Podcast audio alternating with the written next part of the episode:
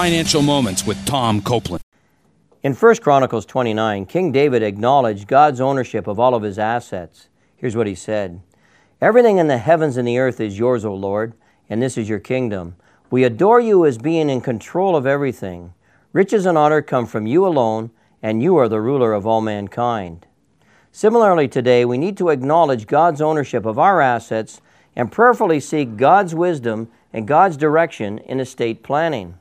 James 1:5 says, "If any of you lack wisdom, he should ask God, who gives generously to all without finding fault, and it will be given to him."